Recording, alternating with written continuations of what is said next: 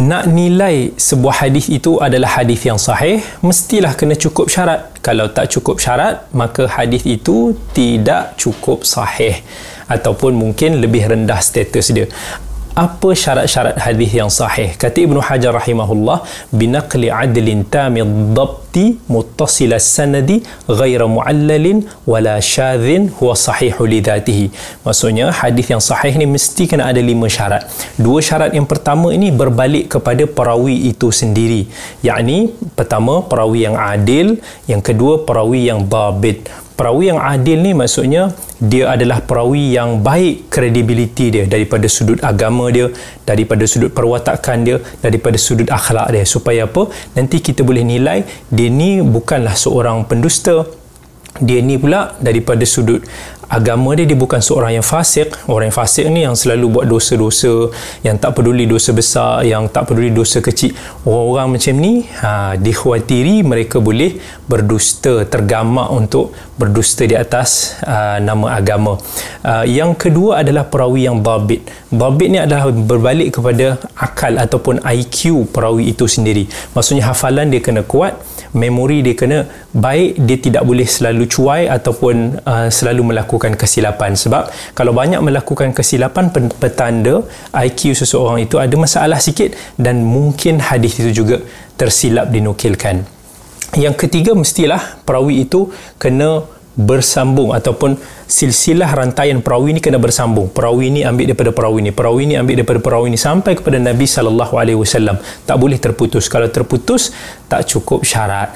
Yang keempat adalah uh, hadis tersebut tidak boleh ada unsur syadh. Syadh ni ganjil.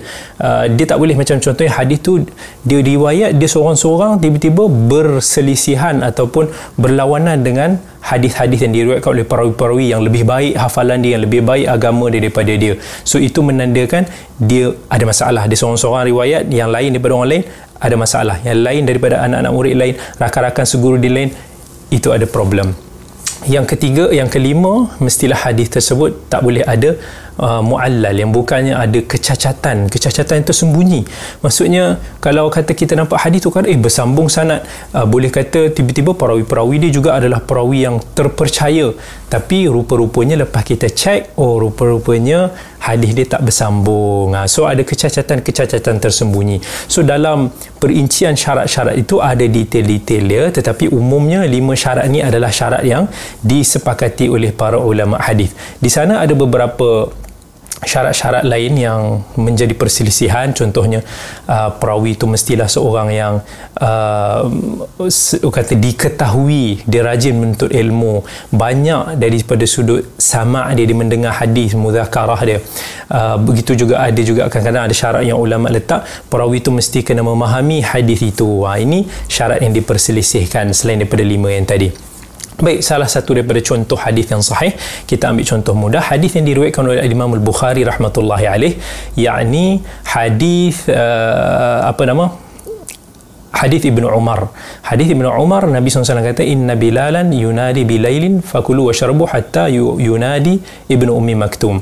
Ha, Bilal ni di, di azan subuh yang pertama makan minumlah kamu sampailah Ibnu Ummi Maktum yang azan. So hadis ini Imam Al-Bukhari riwayatkan daripada guru dia Abdullah bin Yusuf.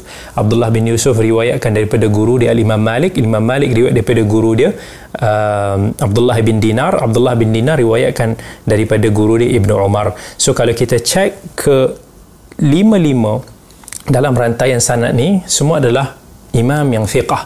Bukhari Imam Bukhari tak perlu dipertikaikan lagi. Syekh di Abdullah bin Yusuf seorang yang fiqah mutqin yang sangat dipercayai. Imam Malik siapa yang tak kenal sangat masyhur. Uh, Abdullah bin Dinar seorang yang fiqah terpercaya. Dan juga Abdullah bin Umar seorang sahabi. Dan bila kita cek-cek semua sanad-sanad ni juga bersambung. Dan tak ada kecacatan tak ada juga keganjilan. Maka hadis ini dikategorikan dan dinilai sebagai hadis yang sahih dua sebab utama kenapa sesebuah hadis itu boleh dinilai sebagai hadis yang daif ataupun hadis yang lemah. Sebab yang pertama adalah disebabkan keciciran pada sanad ataupun yang disebut sebagai saqat.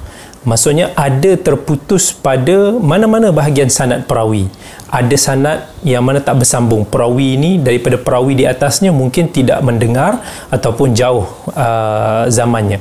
Jadi dia ada setiap daripada keciciran sanad tu dia ada di punya kategori lah. Kalau kata ada terputus sanad tu pada peringkat awal boleh dipanggil sebagai mu'allab kalau kata di peringkat hujung di atas yang berhampiran dengan Nabi boleh dipanggil sebagai mursal. Ataupun kalau berlakunya dua keciciran uh, boleh uh, dipanggil sebagai mu'bal. Ataupun terputus di bahagian mana-mana dia boleh panggil sebagai munqati' so itu jenis-jenis hadis yang terputus sanad. Sebab yang kedua uh, hadis tersebut boleh dinilai sebagai dhaif adalah kerana masalah pada perawi ataupun yang dipanggil sebagai at-ta'an. Uh, maksudnya perawi tersebut ada je masalah kan? Masalah tersebut boleh terjadi pada sudut adalah dia credibility diri dia agama dia ataupun perwatakan dia. Yang sebab yang kedua juga adalah kerana dhabtur rawi iaitu ada kaitan masalah dengan hafalan ataupun IQ uh, perawi itu. So Uh, kalau kata perawi itu suka berdusta maka dia ada kategori dia. Kalau kata perawi tersebut selalu melakukan kesilapan ada juga kategori dia. Ataupun kalau perawi tersebut dikenali sebagai seorang yang fasik banyak melakukan dosa ada jenis-jenis dia. Ha, jadi sama ada hadis tersebut uh, boleh dinilai sebagai yang sangat teruk. Misal kata perawi itu pemalsu hadis boleh dikatakan sebagai hadis maudhu' palsu. Ataupun perawi tersebut suka berdusta kan? Ataupun pernah didapati mendustakan hadis Nabi SAW secara tidak sengaja ataupun secara sengaja ataupun dia selalu menipu dalam pertuturan ini boleh dipanggil sebagai hadis yang matruk atau perawi yang matruk yang ditinggalkan. Ataupun kalau perawi tersebut banyak melakukan kesilapan banyak sangat salah dia dia punya ingatan dia teruk sangat. So kita boleh panggil dia sebagai hadis yang mungkar banyak menyelisihi hadis-hadis orang lain. Itulah jenis-jenis hadis yang daif uh, dan setiap daripada jenis-jenis dia ini berbeza hukumnya. Ada yang daif ringan dan juga ada yang daif berat. Boleh tak beramal dengan hadis daif? Kalau kita lihat practicality para ulama terdahulu al-mutaqaddimin dan yang kemudian mutaakhirin seperti al-imam Abdul Rahman bin Mahdi Ibn Salah al-imam Nawawi Ibn Hajar al-Haytami al-imam Ahmad dan lain-lain lagi kita akan mendapati bahawa para ulama terdahulu memberikan kelonggaran untuk kita meriwayatkan dan juga beramal dengan hadis yang daif tetapi kebenaran tersebut bukan secara mutlak dia mesti kena ada syarat-syarat yang perlu dipatuhi. Yang pertama sekali, hadis dhaif tersebut tidak boleh uh, mengandungi perkara-perkara yang membabitkan akidah dan juga perkara yang membabitkan hukum hakam syariat yang halal ataupun haram.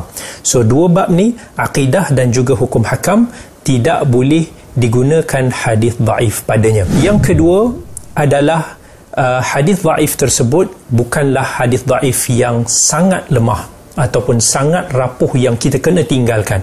Bukan kategori hadis mungkar bukan kategori hadis matruk bukan kategori hadis maudhu' yang palsu.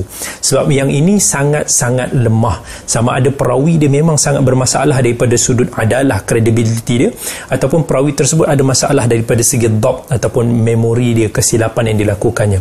Tetapi kalau hadis tersebut ringan kelemahan yang si kesimpel-simpel perawinya juga bukanlah banyak melakukan kesilapan maka di situ ada kebarangkalian hadis tersebut bertepatan dengan hadis-hadis lain ataupun hadis tersebut boleh jadi hadis yang benar. Sebab itu ada kelonggaran. Syarat yang ketiga hadis tersebut tidak boleh dikonfirmkan kepada Nabi sallallahu alaihi wasallam. Maksudnya kalau kita nak riwayatkan hadis tersebut atau kita nak cerita, kita jangan sebut qala Rasulullah. Rasulullah telah bersabda. Ha, tetapi kita sebut qila ataupun ruwiya. Maksudnya dalam bahasa Arab uh, ini dipanggil sebagai lil majhul. Uh, satu ayat yang tidak menunjukkan confirm ha, kepastian. Maksud kita kata diriwayatkan daripada Nabi. Dikatakan bahawa Nabi SAW pernah disabdakan ha, ayat-ayat yang berbentuk sedemikian. Yang keempat hadis tersebut mesti kena ada asalnya maksudnya kalau kata hadis ataupun hukum hakam yang berkaitan dengan amalan tersebut sabit warid betul contohnya solat duha ada hadis sahih yang mensyariatkan solat duha. Dan kemudian ada hadis-hadis yang agak daif yang sedikit lemah berkaitan dengan ganjaran ataupun pahala orang yang menunaikan solat duha maka kita boleh beramal dengan hadis daif tersebut iaitu dalam bab kita mengharapkan semoga pahalanya kita boleh dapat. Ha, tetapi kalau asal amalan itu tak ada ha, maka kita tak boleh pandai-pandai kita ambil hadis daif tersebut untuk dijadikan sebagai sandaran amalan baru yang tiada asalnya dalam agama. Jadi itulah antara syarat-syarat yang digariskan oleh para ulama kalau kita nak beramal dengan hadis daif. Persoalannya kita kenalah pastikan tokoh yang menilai hadis tersebut benar-benar ahlinya yang tahu macam mana nak membezakan hadis ni daif yang biasa ataupun daif yang berat yang kita tak boleh pakai langsung sama sekali. Walaupun para ulama terdahulu seperti Imam Ad-Darqutni, Imam Al-Bukhari dalam Adab Al-Mufrad dan ramai lagi para imam yang lain, walaupun mereka didapati banyak meriwayatkan hadis-hadis yang ada kelemahan, tetapi tidaklah mereka sewenang-wenangnya mengambil hadis daif ini untuk dijadikan sebagai hujah dalam banyak-banyak perkara. Mereka tidak bermudah-mudah untuk nak ambil semua hadis-hadis daif sebagai sandaran agama. Tetapi mereka letakkan sanatnya uh, supaya ma- masyarakat boleh membezakan hadis-hadis yang mungkin terdapat kritikan yang boleh menjadi medan persisihan ijtihad uh, para ulama dalam menentukan status hadis tersebut. Sebagaimana kita tidak mudah-mudah untuk memalsukan sesebuah hadis begitu juga kita tidak bermudah-mudah untuk menjadikan hadis-hadis daif ni seperti hadis-hadis sahih yang tinggi martabatnya